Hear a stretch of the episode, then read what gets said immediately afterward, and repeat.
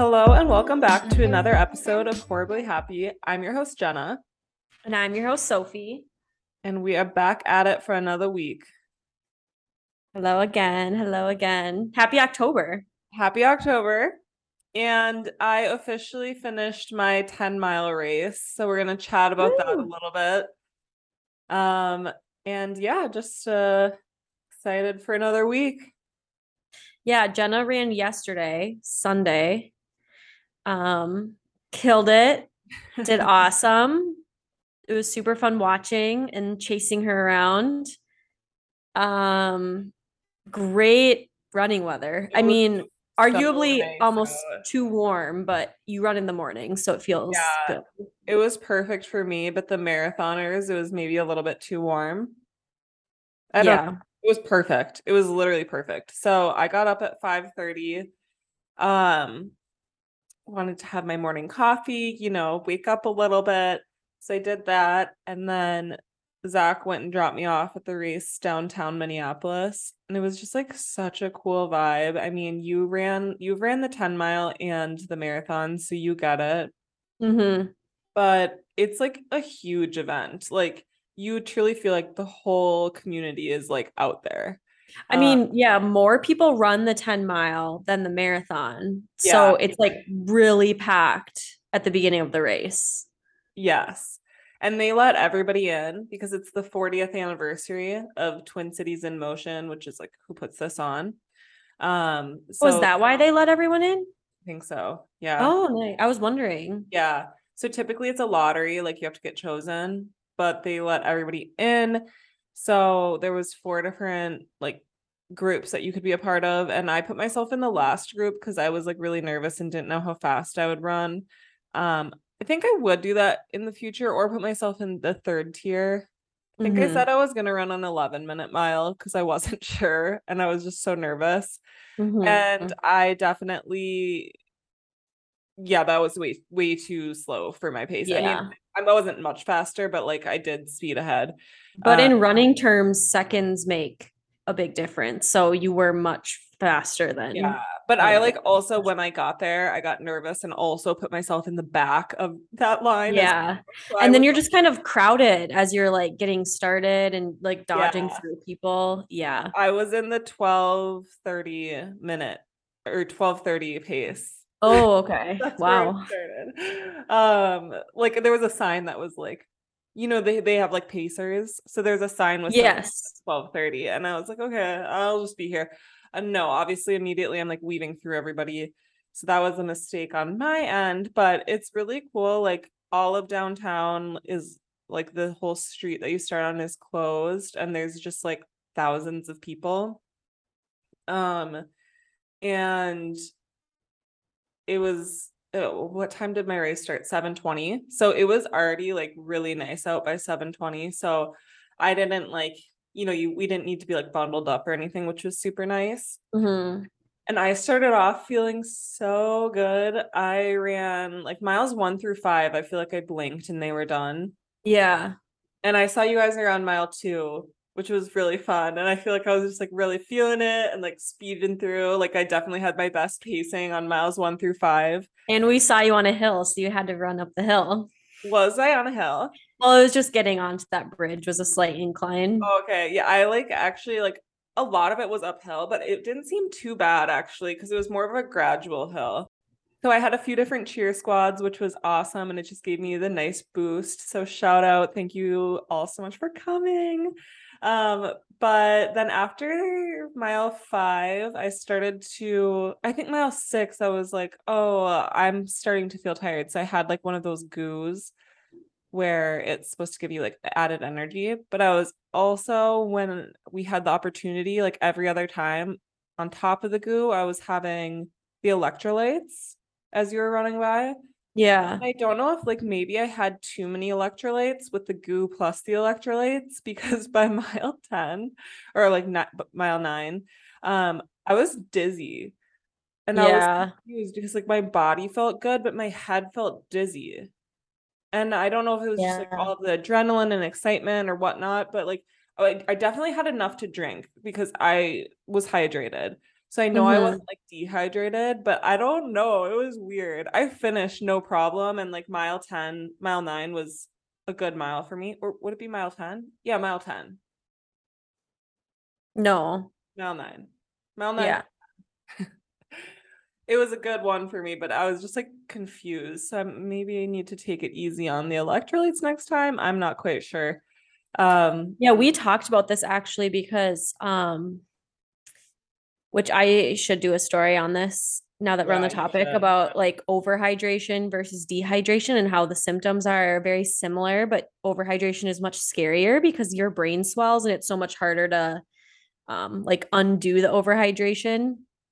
Um because I was telling you that well, I'm not a very good water drinker on like the regular. I mean, obviously I drink water throughout the day, but um not enough probably quote unquote for how much you should have.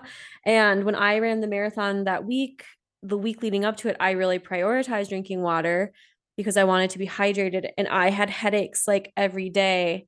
And I think it's because I was actually overhydrating because one, my body's not used to it. And two, I was like especially pushing water. I mean, obviously, like we were fine and whatnot, but it's a thing. It's a real thing.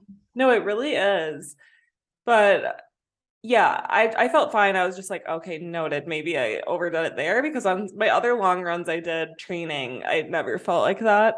Yeah. But you know, it was so fun and like it's a big deal, like especially for the marathon. The streets are flooded with people cheering you on. So it wasn't quite that way for the 10 mile because it's before the marathon, but there was still a lot of people out. Mhm. Um, and I've just felt like very accomplished at the end, but I had like mixed feelings of like that's the furthest I've ever run, and I um am proud of myself for that. But then also like the marathon course merges with the 10 mile course um on, at Yeah. mile six.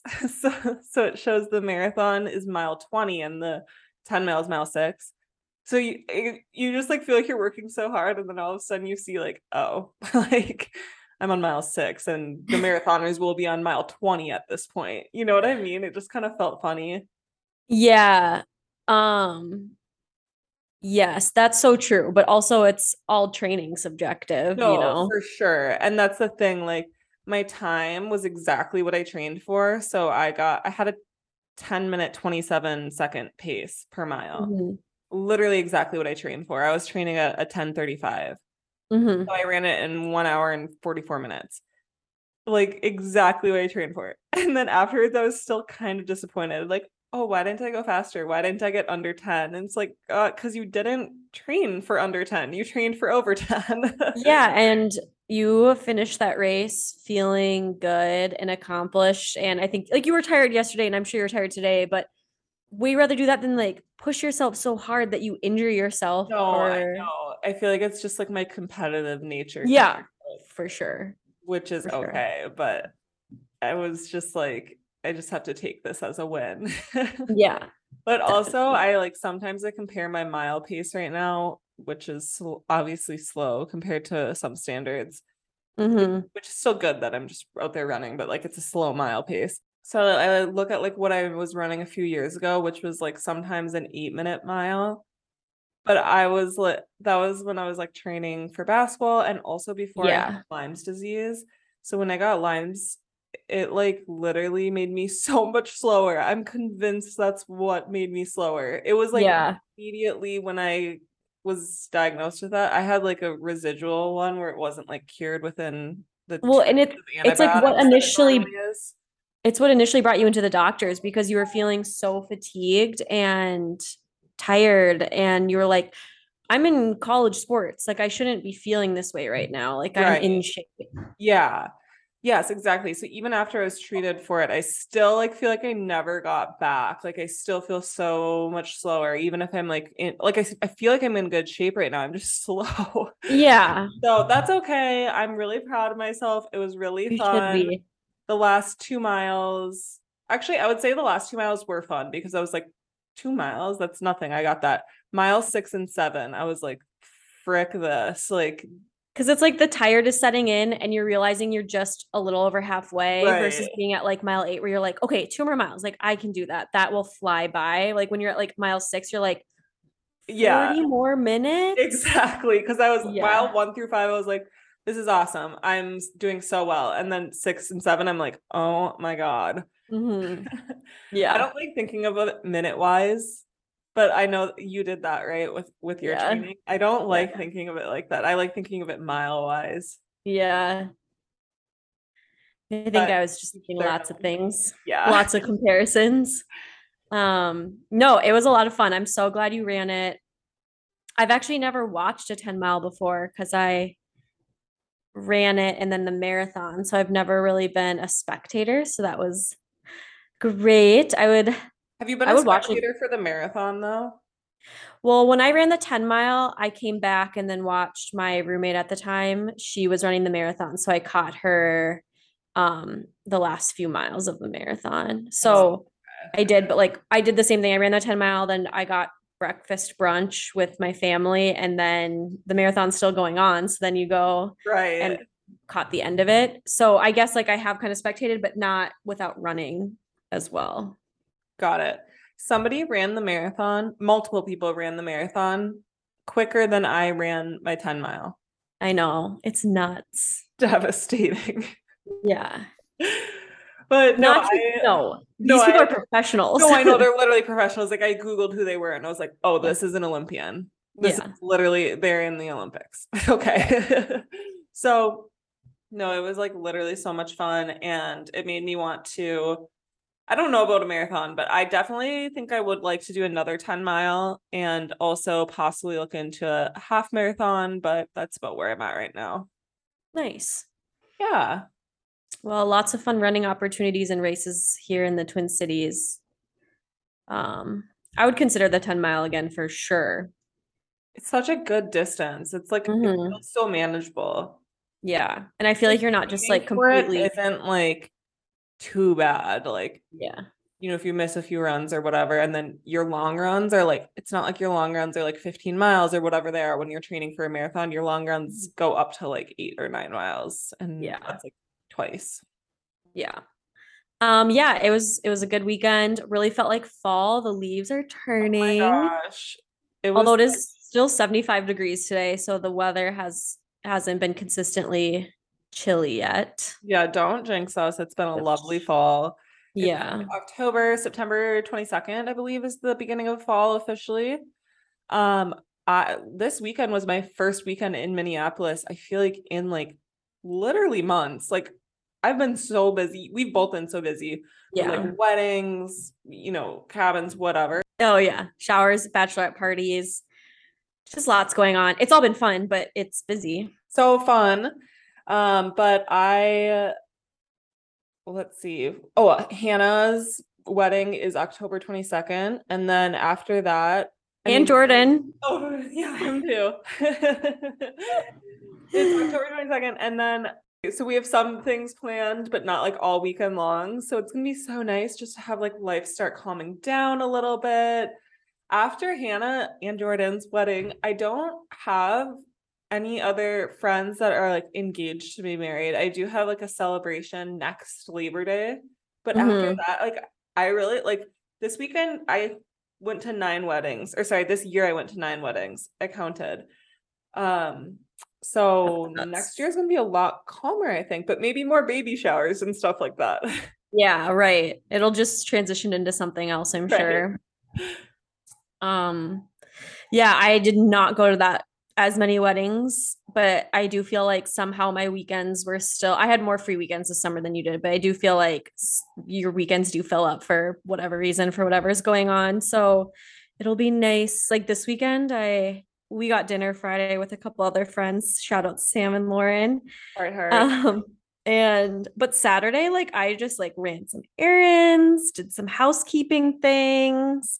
Granted, I was getting up early to watch your race, but I was like, wow, this is nice. yeah it it felt good like saturday zach and i went to home depot and got some materials to make a headboard which we're halfway through so i'll send you pictures of that Yeah. um so yeah it's just like kind of fun now we can just like chill work on some house projects Um, also, mine and Zach's new resolution with each other is to once a month, we'll alternate, switch planning a date night, Ooh, I love. whatever.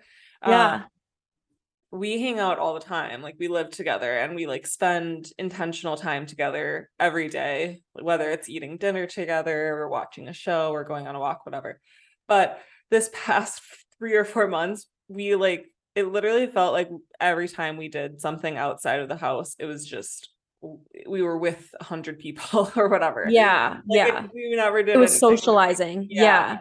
so our now that our lives are calming down a little bit, we're going to intentionally do that once a month, which should be very manageable. Like that's that's 12 times a year. so I mean, I think a lot of couples do something like that. And a lot of marriage advice I've heard is to like never stop dating each other. So I think Yeah. that's like an awesome idea and like fun. I mean, yes. So Zach um volunteered to take October and I'm doing November. So we will we shall update you then.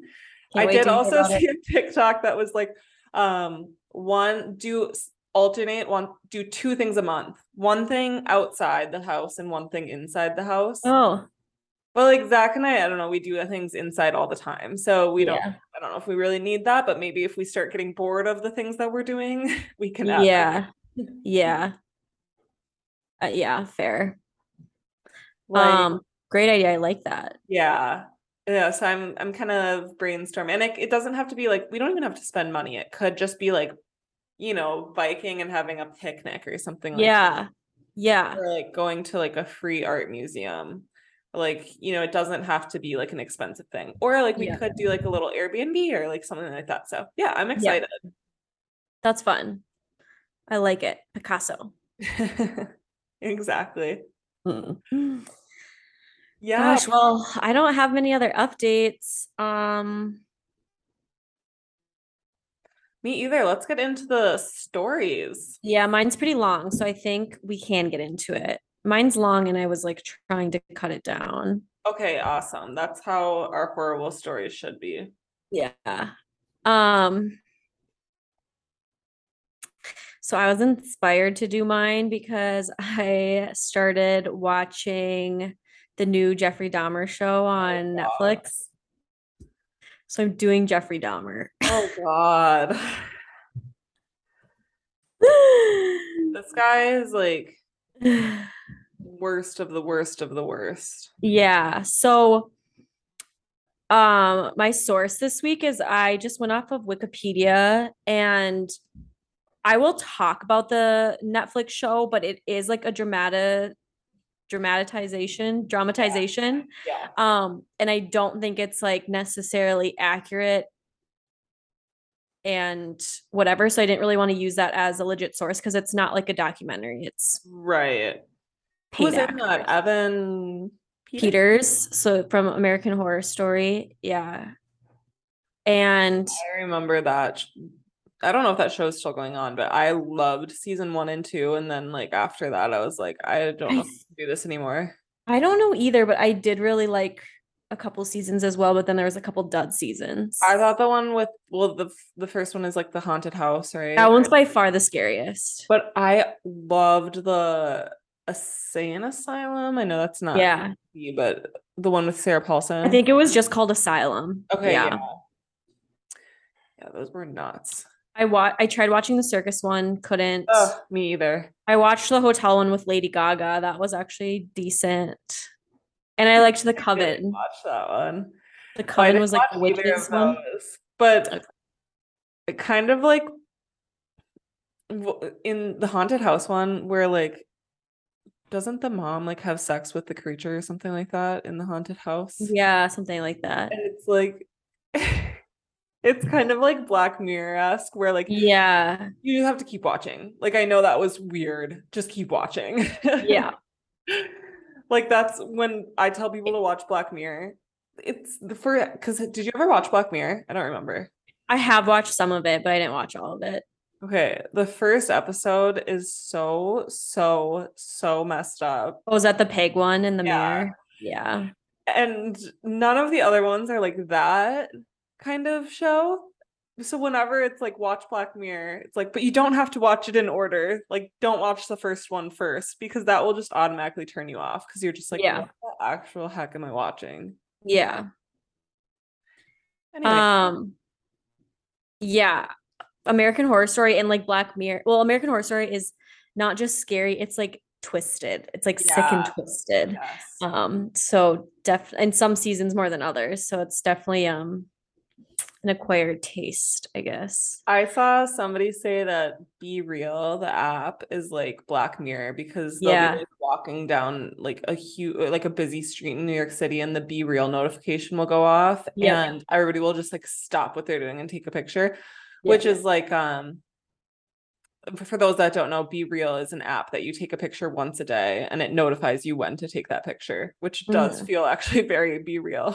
I mean, Yeah. uh, Black Mirror. yeah. It's a social media platform. Mhm. Um, yeah. So anyway, I started watching. I haven't finished the Netflix um show, but it is good. If you're into that thing, I think you people would enjoy it. I, I, know it's like really weird to be like, oh, it's so good. I loved it. like that kind of stuff, yeah. Yeah, but uh, I do think the actors like- do a good job. Kind of like me well you if you find it interesting maybe rather Mm-hmm. than like that for example me with what's her name now Oh, Elizabeth. me with elizabeth Um, yeah. i don't love her but i find her so interesting Yeah. Right. that i will consume anything about her yeah. Fair. yes Okay. girl boss So let's let's get into it. Um, I did cut a lot out, so I recommend listening to podcasts, doing your own research, watching. There's documentaries on Netflix too if you want to learn more. Um, so Jeffrey Lionel Dahmer was born on May 21st, 1960, in Milwaukee, Wisconsin. He was born the first of two sons to Joyce Annette and Lionel Herbert Dahmer. Sources conflict that Dahmer was deprived of attention as an infant versus him being generally doted on as an infant and toddler by both parents. So essentially, some sources say he was like well taken care of, normal childhood. Others say that uh, as a baby, he was deprived of attention. Either way, as he got older and into grade school and high school, it's pretty understood that there was definitely some issues in the home. His mother was known to be tense and greedy for both attention and pity and was often argumentative with everyone around her, friends, family, neighbors. And it stated that Dahmer's mother was actually a hypochondriac and also suffered from depression, which I didn't know the hypochondriac part.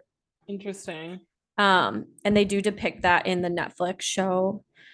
Um, so this led to the need for constant attention, but also spending a lot of time in bed, um, kind of balancing between the two. And she even reportedly attempted to attempted suicide with uh Equanil, which I believe is like kind of like a sedative. Mm, okay.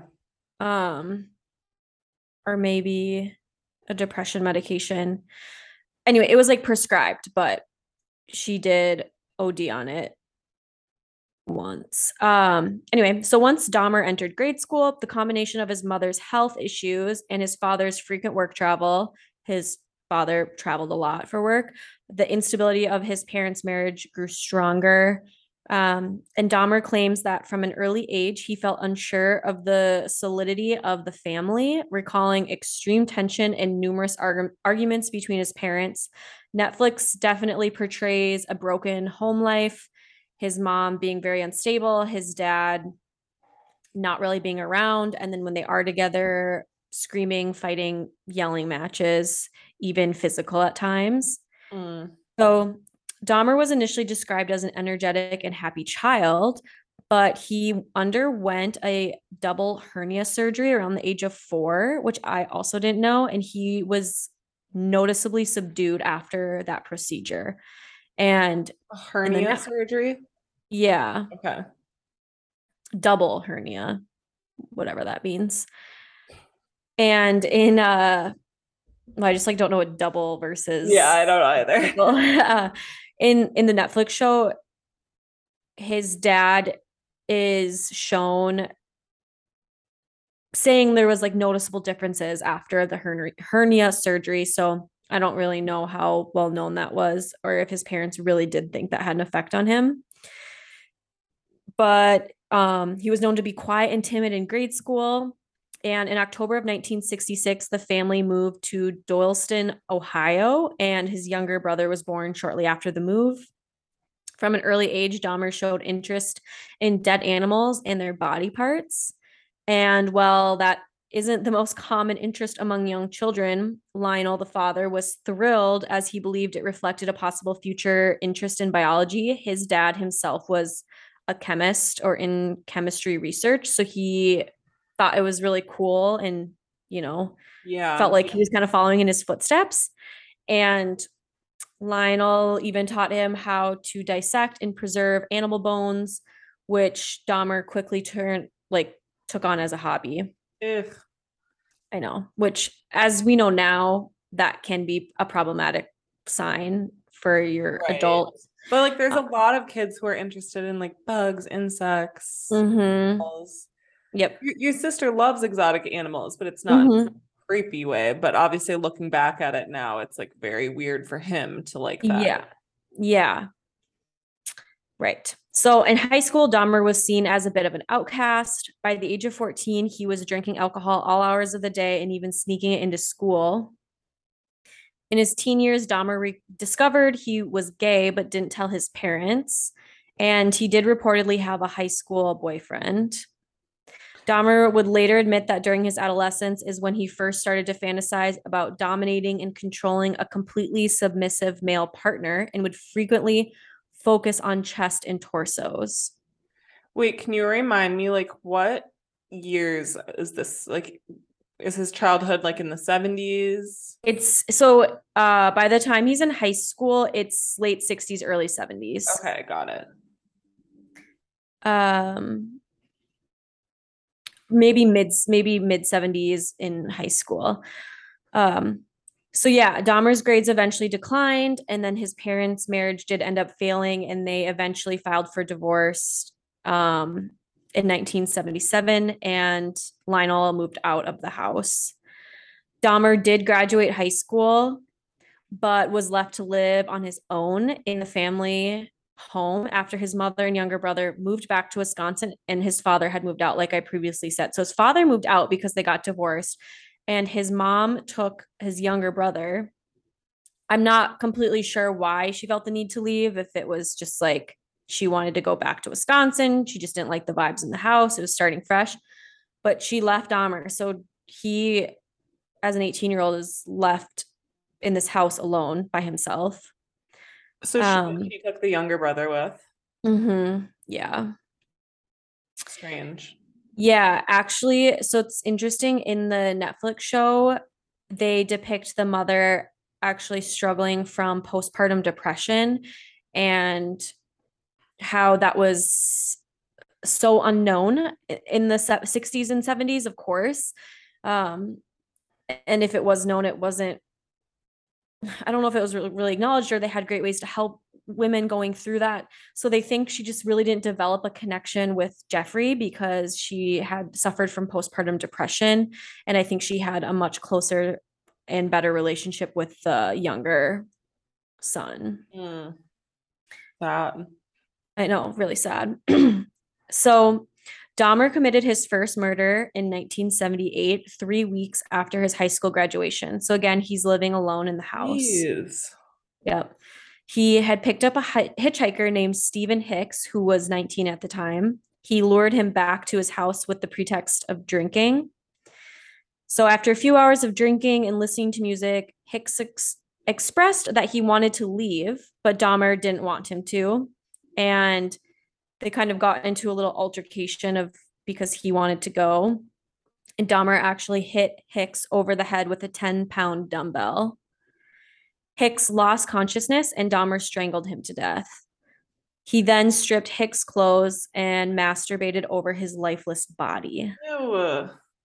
Yeah, so it's really his first murder and kind of the first time he's really acting on these sexual fantasies that um he had thought about before. Yeah. Okay. So I just like saw my face for a second. Just I like for those listeners, my face is of utter disgust. Yeah. I like obviously know who Jeffrey Dahmer is.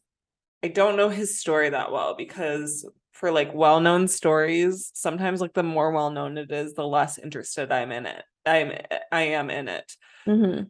because those they're the worst ones and I don't really need to hear the gory details and Yeah. all that. So anyways, I don't really this, I'm I'm learning this first for the first time and yeah. I don't like it. Yeah, and you probably wouldn't like the Netflix show, but I digress. Yeah, because visually I hate watching Yeah. stuff like this. I Yep. can listen to it, I cannot watch it. Yeah.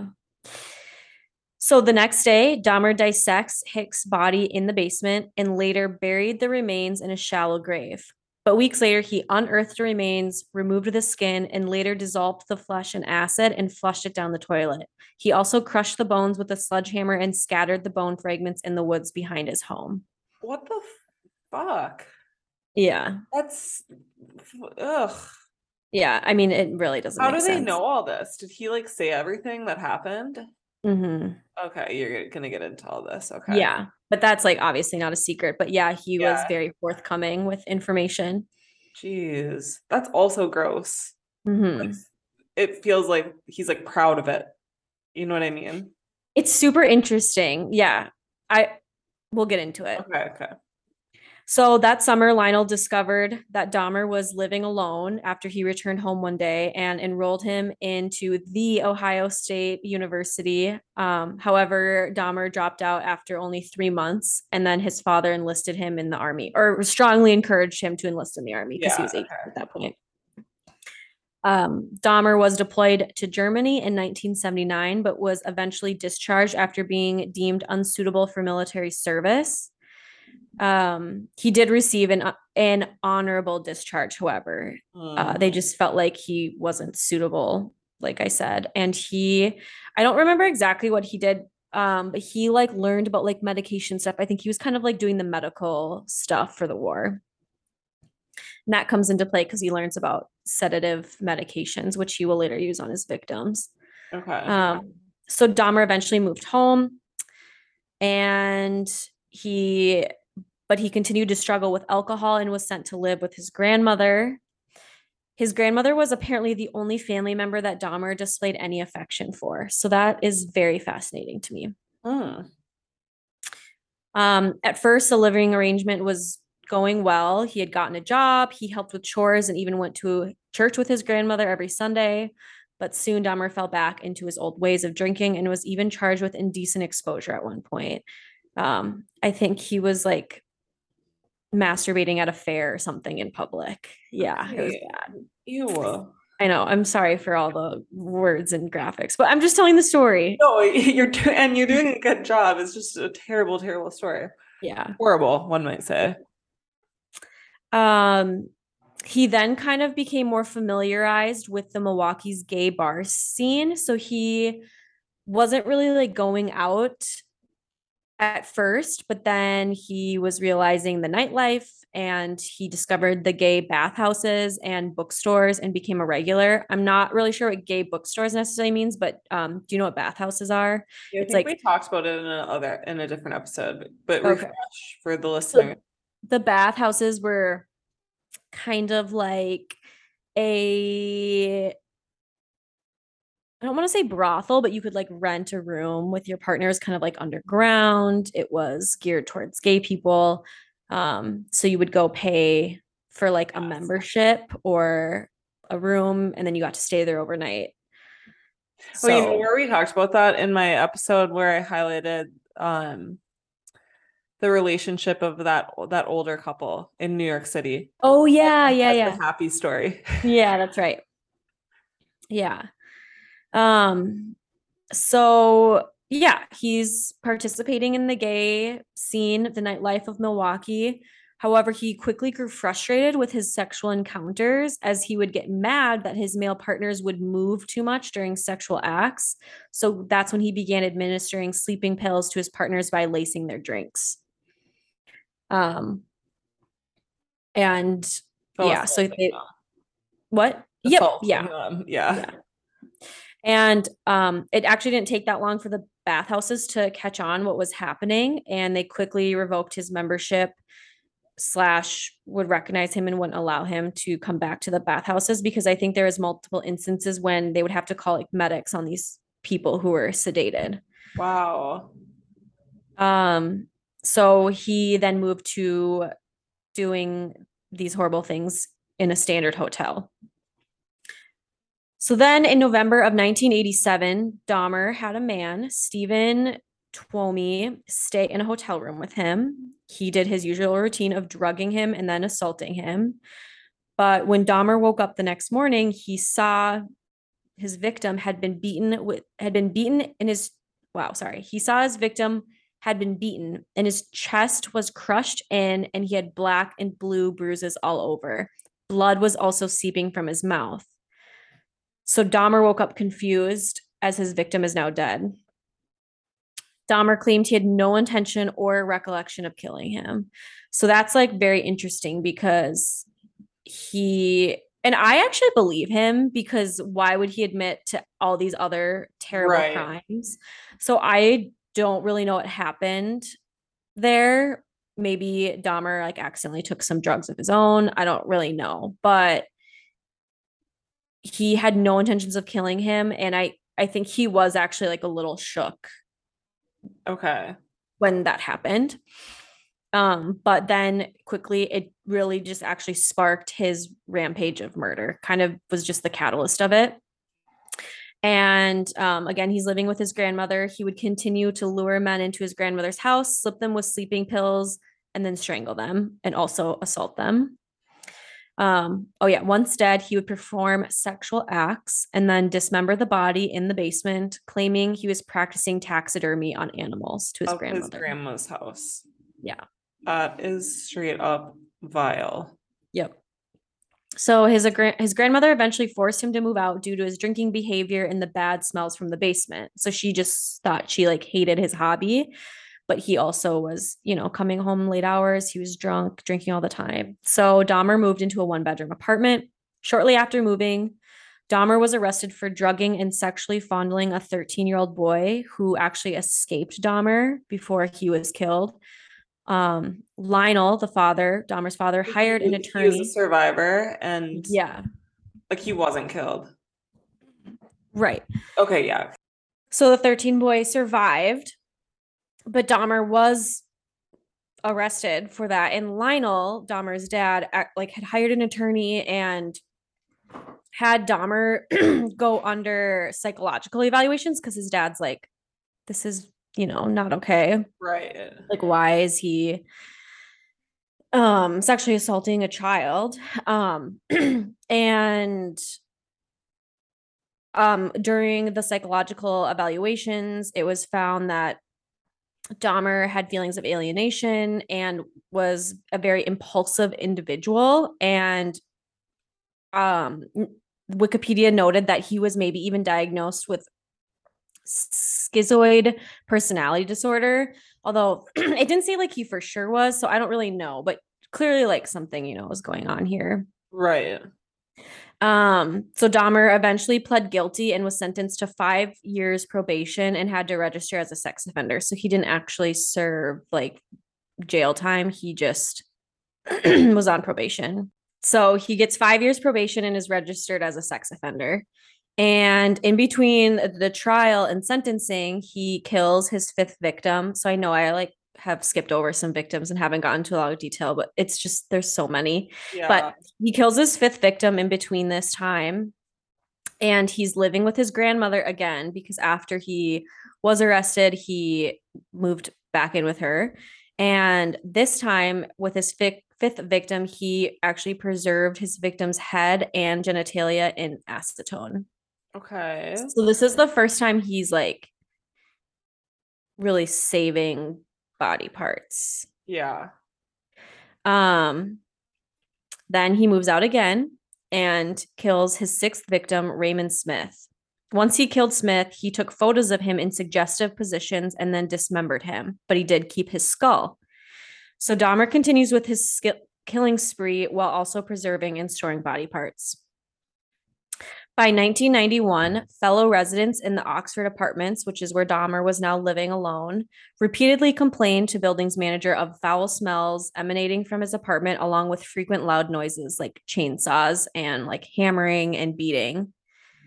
Yeah. Oh my god. Um, and I feel like I should note that Dahmer, these Oxford apartments were in a high crime, low income area. So I just think that people didn't really care about the complaints or like when police were called, it was just frequently dismissed. Right. Um, so yeah, so when confronted, Dahmer would always blame the smell on like having bad food or his fit fridge being broken and meat would go bad. Um, then one of Dahmer's victims, uh, Konerak, this is a long last name, Snit Synthesome. Just I'm give just it your best shot. I just feel bad because No, I know. he is a victim. Synthesomphony. So you just have to say it with confidence and then people will just nod. Synthesome. I I can't. I'm gonna call him by his first name. Okay. Konerak. Um, so one of Dahmer's victims was able to escape Dahmer's apartment after he woke up from the sedation. So I don't know if he didn't give him enough or what happened there. Um, and Dahmer had actually stepped away, left the apartment to go grab more alcohol when he woke up from his sedation. So when Dahmer was returning to his apartment, he saw um Konerak, Konerak, yeah. Uh, he saw him sitting naked outside of the building with three young women, like very distressed, surrounding him. And Dahmer tried explaining that the boy was his friend slash boyfriend and that he was just drunk. Like he acts like this all the time. But the women didn't care. They called the police. They were very concerned for him. Um, and the police officers did come, but they they essentially believed Dahmer. So they let him return, take him back to his um, apartment. So this is actually crazy. So this is um, a minor. I did know that because I did know that the police were notified, but they were like, "Oh, this is like gay business that we don't want to Yes. be part of." Essentially, Yes. yeah, So this was a minor. Um, I think they were kind of weirded out about the gay relationship, didn't really know how to go about it, but he was um Knowick was like very he was acting very weird, of course, because he's coming off sedation. They were drinking, but also Dahmer had drilled a hole into his head and poured acid into his skull. So he was like all sorts of messed up. Oh my, ah! Yeah. So I don't even know how to process that. yeah. So police are weirded out, but they don't do anything. They just think, like you said, it's some weird quote unquote gay shit going on. Yeah, Um, but Dahmer would go on to kill him and kill four more victims. So then in the summer of 1991, one of Dahmer's victims, Tracy Edwards, was able to escape um, again Dahmer's apartment, flag down police, and actually bring the police back to Dahmer's apartment to be like, this guy is trying to kill me. Um, and this is when the police discovered the disturbing Polaroid pictures that Dahmer would take of his victims after they were deceased. And they were like, okay, this is too far. So then they kind of start poking around, and that's when they this open. too far. that's too far. Yeah. it's too far. like, this is too far. This is weird. So they start poking around, and that's when they open a fridge to find a freshly severed head of a black male on the bottom shelf. Holy shit! So obviously, Dahmer is apprehended immediately. And after a more detailed search of his apartment, the Milwaukee police police's Criminal Investigation Bureau revealed a total of four severed heads in Dahmer's kitchen, seven skulls found in his bedroom, two human hearts, portion of arm muscles, an entire torso in the freezer, and a bag of human organs. They also found two entire skeletons, a pair of severed hands, two severed and preserved penises, a mummified scalp, and in a 57 gallon drum, three further dismembered torsos dissolving in acid solution. Oh, This was all fo- found in his one bedroom apartment. Um, after being arrested, Dahmer waived his right to a lawyer and confessed to murdering 16 young men in Wisconsin and one man in Ohio. And Dahmer would later go into detail about his process of necrophilia and dismembering the bodies. So, this is essentially how they know so much today because he cooperated with police officers.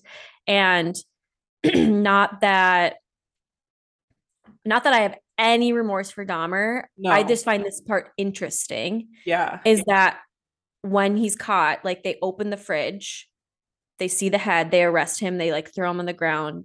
Dahmer said something like, I should be put to death for the things I've done.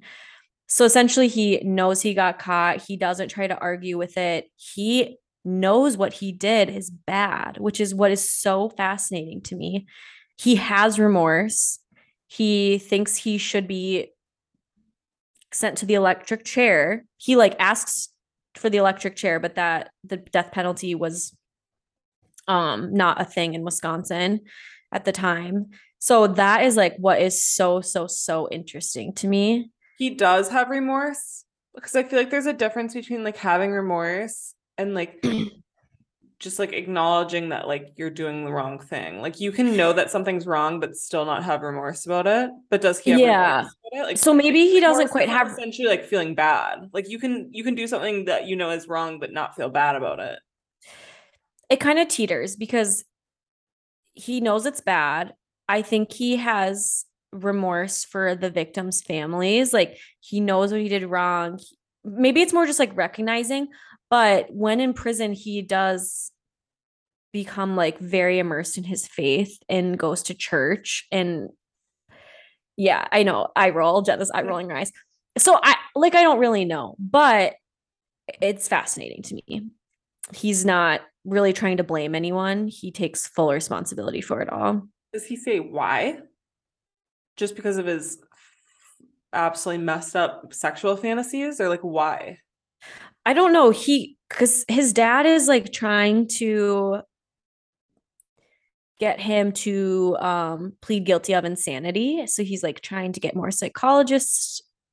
And this is why I'm like not sure if he was really ever diagnosed with anything. Although you can be diagnosed with mental illnesses and not be like insane. And Dahmer is like, I'm not insane. Like, I didn't do that stuff because I was insane. Like, I knew what I was doing. Wait, It's is just- he still trying to do is he still alive? No. Oh, okay. Um, but but, like- was trying to do that. yeah, as they're preparing going to trial, his dad's like, you can plead insanity, like tell them, you know, you blacked out, whatever. And Dahmer's like, I, I'm not insane. Like I knew what I was doing. It's just, it's just I was a- I was acting on these fantasies. Like I know I shouldn't have, but I did. So it's very strange. Yeah. Um, and I think Dahmer's mother and father really struggle because I think they do feel a lot of guilt as to why he became this way and was it them and all that stuff. Um, What about the Vanessa. grandma? um, I didn't really read much into that. I think she was like pretty um not doing well by the time he was actually arrested in like her old age. So I'm not really sure how with it she was, how much she actually knew, if she ever even learned what he did. Um but yeah, that's interesting. Um so essentially Dahmer was charged with 15 counts of first degree murder and was later charged with one count of first degree murder in Ohio.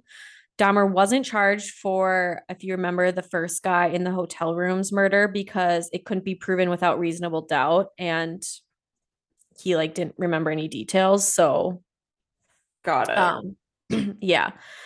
Um he Dahmer was ruled to be sane and not suffering from a mental disorder at the time of each of the 15 murders. He was found guilty and sentenced to life imprisonment plus 10 years upon the first two counts of murder. The remaining 13 counts carried a mandatory sentence of life imprisonment plus 70 years. Three months later, he was tried in Ohio, found guilty, and sentenced to a 16th term of life imprisonment in Ohio. Dahmer would later die in prison after an attack from a fellow inmate. Mm. So he was murdered in prison. And that's the story. Jeez. Jeez. Oh my And that's gosh. that's the scoop. I know I learned so much. I thought I knew a lot about him or like everything. I just like mean, knew there was body parts and I knew Wisconsin and I knew notorious, you know, like he, he was notorious, but Yeah. yeah, it's just so much worse than I thought. Yeah. Like um when people mhm. say like like who like who's your favorite se- serial killer? It's like I, I know they don't mean it that way. They're like who are you most interested most- by? Like yeah. who intrigues you the most? Like what's the craziest? But like still it's like it kind of sugarcoats it. It's like no, it's actually so much worse than uh, than you think. Yeah. So you know me, like I have no issue like watching true crime stuff. Like I look at crime I will look at crime scene photos. Like I Mhm. mean, I don't necessarily like seek them out. Um, but I will say watching the Netflix thing, I was eating dinner and watching and I had to stop Oh, the show. yeah. Be- and like I feel like that says a lot for me. Like it was very disturbing at times. I mean, the whole thing is disturbing, but I feel like it takes a lot for me to be like, I I can't do this right now. Right. and I saw um, something I on TikTok about like flushing whatever down the toilet, and I was like, "Mm, yeah, that show's not for me. Pass. yeah. Yeah, I know. I had like someone ask if they'd recommend if I'd recommend. I'm like, if you're interested in that kind of stuff, like yes, but if you're just like, oh, is it any good? Should I watch it? No. yeah. No, it's not Stranger Things. no. No, it's very real and disturbing. yeah. Oh Um. So yeah, I just want to say I know I didn't list all of the victims and I do kind of have an issue with, you know, naming the person who you know, did the horrible things and not naming the victims. I was just really trying to cut it down. You can find all that information. It's all very very tragic. A lot of them were underage, which adds just a whole level of disgust. Yeah. Um but yeah. yeah, really sad and just heartbreaking and gross and horrible and Yeah. vile. I can't say enough about how disgusting. So many adjectives, yeah. but really good job telling it. Um, it's, Thanks. it's something that will not leave me. yeah. I shall share my story now as a smooth transition. I feel like I was talking for 40 minutes. There's so much out there too, like uh, with a serial killer like that, where it's like, I mean, I I mean, you could talk for days, and people do. so Mhm. good job condensing. Thank you. So my story is short and sweet, and it's a little palate cleanser. Yay. And it is also from goodnewsnetwork.org, which I discovered after you did your story last week. I was like, okay, yeah, this is nice. So this is about how NASA smashed a spacecraft into an asteroid to oh yeah. saving humanity. Saw this on the news. Yes. Recently, NASA celebrated the complete and utter destruction of one of their spacecrafts. And normally, this would be a weird thing to celebrate because these are very expensive things. But it was humanity's first real world test to see if they could alter the path of an asteroid if one were to ever be discovered heading towards the collision of Earth. So, the double asteroid redirection test, also known as DART, Ooh. RT was sent into the solar system to strike an asteroid called Dimorphos. Dim- Sure. Dimorphos, sorry, Dimorphos, which orbited a large rock called Didymos. So Mhm. neither of these e- posed a threat to the Earth. It was just the perfect testing candidates. So they chose. Oh, I didn't realize that. I thought there was like some little some threat. threat. Yeah, no, this is just like uh, to test our capability in case Yeah. threat. So the investigation team will now observe Dimorphos using ground-based telescopes to confirm that DART's impact did indeed alter the asteroid's orbit around Didymos. So essentially, like Didymos is the Earth, and then mm-hmm. Dimorphos is like the asteroid in like the test scenario. Researchers expect the impact to shorten Dimorphos's orbit by about 1% or roughly 10 minutes. Precisely measuring how much the asteroid was deflected is one of the primary purposes of this DART test. So, knowing that the outset, or knowing from the outset that DART would be a suicide mission, they equipped it with only three things a solar system navigation tool, a very sophisticated ca- camera, and a little Klingon cube satellite that was developed by the Italian Space Agency Hmm. called ASI. Um, so the pictures that the sophisticated camera took are expected to be beamed back to the Earth over the next coming days. So it's kind of cool that like ASI, the Italian Space Agency, and NASA were working together on this. Yeah. DART was the first mission of NASA's new Planetary Defense Coordination Office, a division that exclusively works to defend Earth from objects that could send us in the direction that the dinosaurs headed.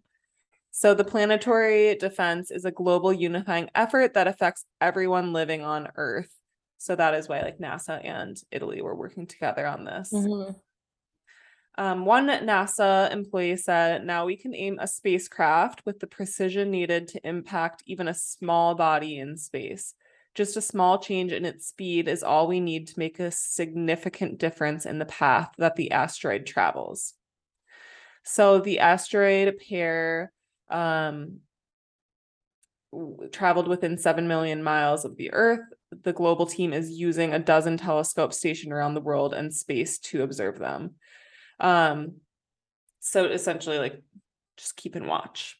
Yeah. Over the coming weeks, they will study how effectively DART deflected the asteroid, and the results will help us validate and improve scientific computer models critical to predicting the effective- effectiveness of this technique as a reliable method for asteroid deflection to save us from heading the way of the dinosaurs. Yeah. Yeah, so kind That's super cool. Yeah, I wonder how much money was spent on it. Because 30,000? thirty thousand. Way more than that. Yeah, it's interesting. Like, I would love to know like the statistics on like uh, like the chances of that happening, but I guess it it, it probably did happen way way way back in the dinosaur era. So it is probably a good thing to invest in. Um, if our planet can make it that far without yeah. it. Wishful thinking, NASA. not not to turn this into a horrible story, but it's really cool though, just like how science is and I don't know, just how like be how we go beyond the earth. I don't know. I really don't love space. Like if they were like free rides to the moon, check it out, I'd be like, no. I don't I don't need to go to space either. Like I'm not like so interested in that. I'm just more like I'm kind of fascinated by how huge space is. Like I like thinking about that. Because because then I'm like I am literally just a tiny little speck of sand on a Don't. tiny little rock and like my anxiety does not matter. I think I have the opposite issue. what? I don't know. Where you're like it's like what is life? Yeah. That's what I mean. Like, it doesn't matter. It's fine. But then it makes me depressed. Okay. I think of it like the opposite way. Like, everything's so fine. Like, nothing matters. Okay. Anyways. I'm glad we had this talk. Good story. like, sometimes, like, I drive around and I like look at houses or whatever. What? We're still talking about it? yeah. It's causing me anxiety. Okay, sorry. This is like more of like a humans are cute type of thing. Okay. Like, you know how sometimes we think like um like ants like building their like little houses and like bringing sand back to their families to build their house. Yeah. Or the little sand hill is like cute. Sometimes I think that way about like human life where I'm like driving around, I'm like looking at houses. I'm like, look at everybody just like built a little community and like they're just like in there washing dishes. Like, how cute is that? That's fair. And then like when I go to weddings, I'm like, how cute is this? We just have this like little ceremony that's like so traditional that everybody's doing. Two little ants getting married. Yeah, exactly. That's a better way to phrase it. Yeah. So I hope I didn't cause too much stress. This was supposed to be a happy story.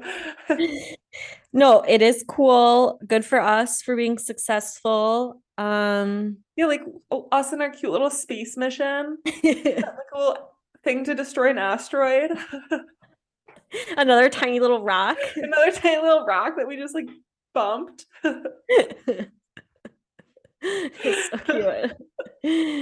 Oh, that's funny. just to frame everything in your life as being like so cute or like ew gross and your life Yeah. will be better. Good. Good plan. I like that. I like that better.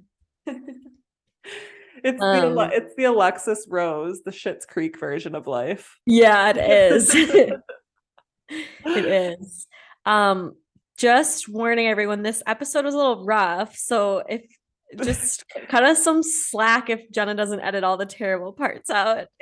we did have a few coughs and a few dog barks and it's whatever. It, it is what it is. Um, yeah, my bad. no, no, all good. I think, you know, it's a few good stories and a good way to look at life now moving forward. Don't be stressed. Nothing matters and everything's fine. exactly. so, with that in mind, have a great rest of your week. Thanks for coming. We love you and stay happy. As happy as you can be.